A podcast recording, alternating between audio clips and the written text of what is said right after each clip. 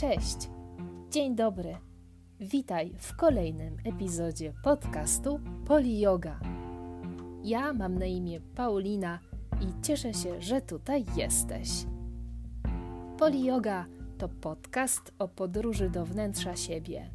Z tej świetlistej przestrzeni dla ciała i umysłu zaczerpnij dawkę motywacji i zgarnij garść dobrego samopoczucia. Jeśli chcesz otrzymywać powiadomienia o nowej audycji, zapraszam do zasubskrybowania kanału Poli Yoga.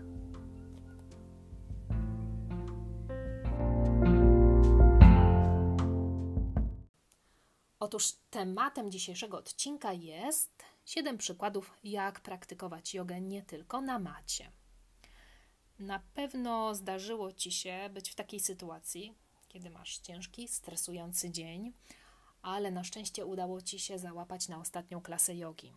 Wprawdzie ćwiczysz regularnie, albo powiedzmy prawie regularnie, ale dzisiaj wyjątkowo istniało ryzyko, że nie zdążysz na zajęciach.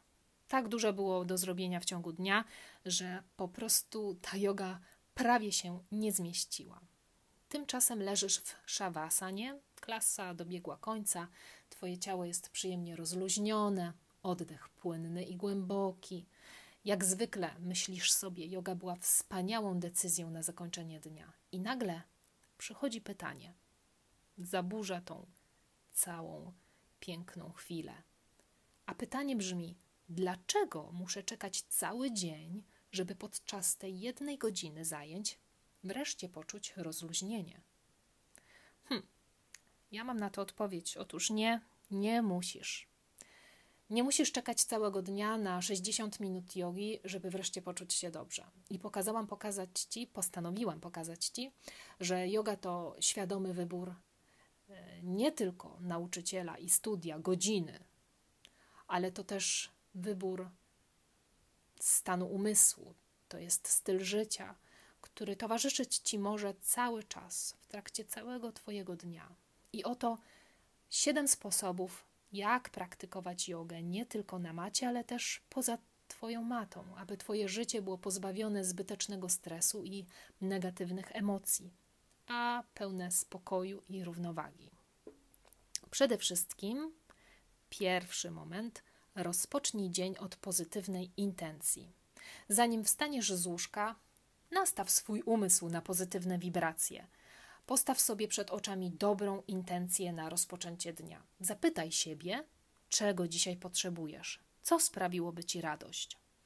Ważne jest, aby ustawić e, swój cel dokładnie wtedy, gdy się obudzisz, gdy twój umysł jest jeszcze czysty, jasny, nie jest zajęty nadchodzącymi wydarzeniami. I kiedy w trakcie dnia doskwiera ci jakaś e, stresująca sytuacja, zła emocja, mm, przypominaj sobie tą pozytywną myśl poranka. Powtarzaj ją wtedy, zwłaszcza wtedy. Drugi moment, kiedy jogę ćwiczysz poza matą, to jest moment uprzejmości. I tu jest ważna, bardzo ważna podstawa. Zaczynaj od siebie. Bądź uprzejmy, bądź miła dla siebie. Jeżeli nie szanujesz siebie, najprawdopodobniej też nie szanujesz innych. I spójrzmy prawdzie w oczy: nikt nie lubi niemiłych ludzi, nikt nie lubi marud. Więc jak być miłym dla siebie? Przede wszystkim naucz się mówić nie i pomyśl dwa razy, zanim powiesz tak. Idziesz zjeść? Powiedz sobie smacznego, podziękuj za posiłek. Spójrz w lustro i uśmiechnij się do siebie. Nawet jeżeli to będzie przeforsowany uśmiech, naprawdę mózg odbierze to jako coś pozytywnego. Może spróbuj dzisiaj czegoś nowego, wróć do domu nową drogą, albo po prostu przespaceruj się zamiast brać autobus. Spróbuj czegoś, co sprawi ci przyjemność. Gwarantuję ci, że twój entuzjazm dnia będzie zarażał innych. Trzeci sposób to oddychanie. Tak praktykujemy też jogę poza matą. Mówiąc o oddychaniu w jodze, nazywamy to pranayamą, mam na myśli jedną z najlepszych czynności, które możesz zrobić dla swojego ciała. Teraz nie lekceważ siły oddechu. Oddychanie jest świętym doświadczeniem. Dlaczego? Dlatego, że od tego zależy Twoje życie, więc należy je pielęgnować. Zatrzymaj się w ciągu dnia przynajmniej raz, ale celowo, przez jedną do pięciu minut. Oddychaj świadomie. Na zajęciach jogi, gdy pojawią się nieprzyjemne doznania, strach, złość, smutek, oddychasz, by uwolnić swoje emocje. Nauczyciel mówi ci, prowadzi cię przez twoje emocje. I oddychanie jest tą czynnością relaksującą i rozluźniającą nasze ciało. Więc wyrób sobie ten prosty nawyk i uczyń go swoim lekarstwem poza matą. Przenieś to, czego nauczyłeś się, to, czego doświadczyłaś na macie, przenieś do życia codziennego. Czuj i obserwuj. To jest czwarta sytuacja, w której praktykujesz jogę poza matą.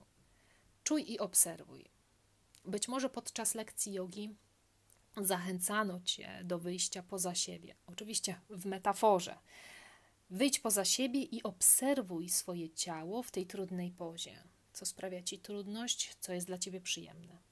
Ten zabieg wychodzenia poza siebie i obserwowania siebie e, przenieś do życia codziennego. Zdolność do obserwacji samego siebie i tego, co dzieje się obok, bez osądu. Pamiętaj, bez osądu. To zdolność do miłości i akceptacji. Nie tylko siebie, ale też innych. Postaraj się zauważyć i nazwać, co czujesz, zamiast negować i wypierać swoje emocje.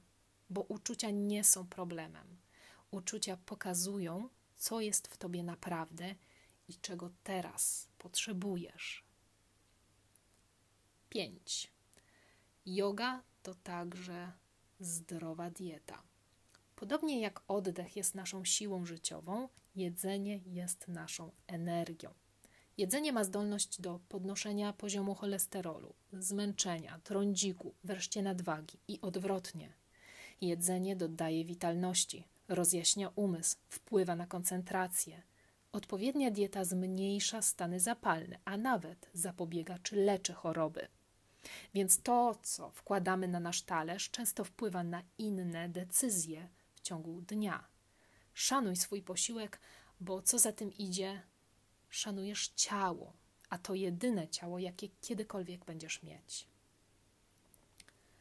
Szósta sytuacja to porządek. Banał? Tak, ale yoga to porządek. Miej na uwadze, że bałagan tworzy chaos. Nieuporządkowany świat zewnętrzny często oznacza zagracony i nieukładany świat wewnętrzny. Działamy o wiele sprawniej, gdy nasza przestrzeń jest zorganizowana. Więc zacznij od małych rzeczy. Zorganizuj swoją przestrzeń, posprzątaj. Oddaj to, co ci już nie służy. Może ten sweter, który leży w szapie, mm, nieużywany przez trzy lata, będzie doskonałym prezentem dla kogoś innego. Może posłuży komuś innemu. Może twój pulpit komputera, na którym gromadzi się stos niesklasyfikowanych folderów albo zdjęć, wreszcie należałoby przejrzeć. I następnym razem, kiedy uznasz, że czegoś potrzebujesz, że chcesz coś kupić, zastanów się dwa razy. Siódmym przykładem jogi poza matą jest akceptacja. Jedną z najbardziej terapeutycznych umiejętności jest umiejętność akceptacji. Może to być trudne dla tych, którzy lubią mieć kontrolę nad wszystkim ludźmi, sytuacją, pracą. Przypomnij sobie, jak w trakcie zajęć jogi pozwalasz i akceptujesz, aby bolesne odczucia pojawiły się i przechodziły przez Twój umysł i serce. Dostrzegasz je i akceptujesz. To samo możesz robić w życiu. Rozwijaj umiejętność odpuszczania i braku przywiązania. Możesz zrelaksować się w tym doświadczeniu i zaakceptować sytuację zamiast usilnie narzucać kontrolę. Czy naprawdę jesteśmy w stanie kontrolować innych ludzi, ich myśli? Ten moment przeminie. Jutro będzie nowy dzień. Nie psuj sobie reszty dzisiejszego. Mam nadzieję, że udało Ci się dostrzec w tych siedmiu prostych rytuałach, mm, że yoga to nie tylko asana na macie, ale też styl życia. Następnym razem, gdy poczujesz, że potrzebujesz jogi, ale nie ma w tym momencie miejsca, czasu, e, żeby wyciągnąć matę i poćwiczyć, wróć do, do, do, do tych siedmiu przykładów. Przypomnij sobie, że yoga to oddychanie, że yoga to akceptacja, że yoga to jest zdrowa dieta. Yoga jest różnorodną, wyjątkową i osobistą praktyką i jest dostępna dla każdego w dowolnym miejscu i czasie. Wybór należy do Ciebie. Dziękuję Ci serdecznie za wysłuchanie tej audycji i zapraszam Cię na kolejny odcinek. Do usłyszenia.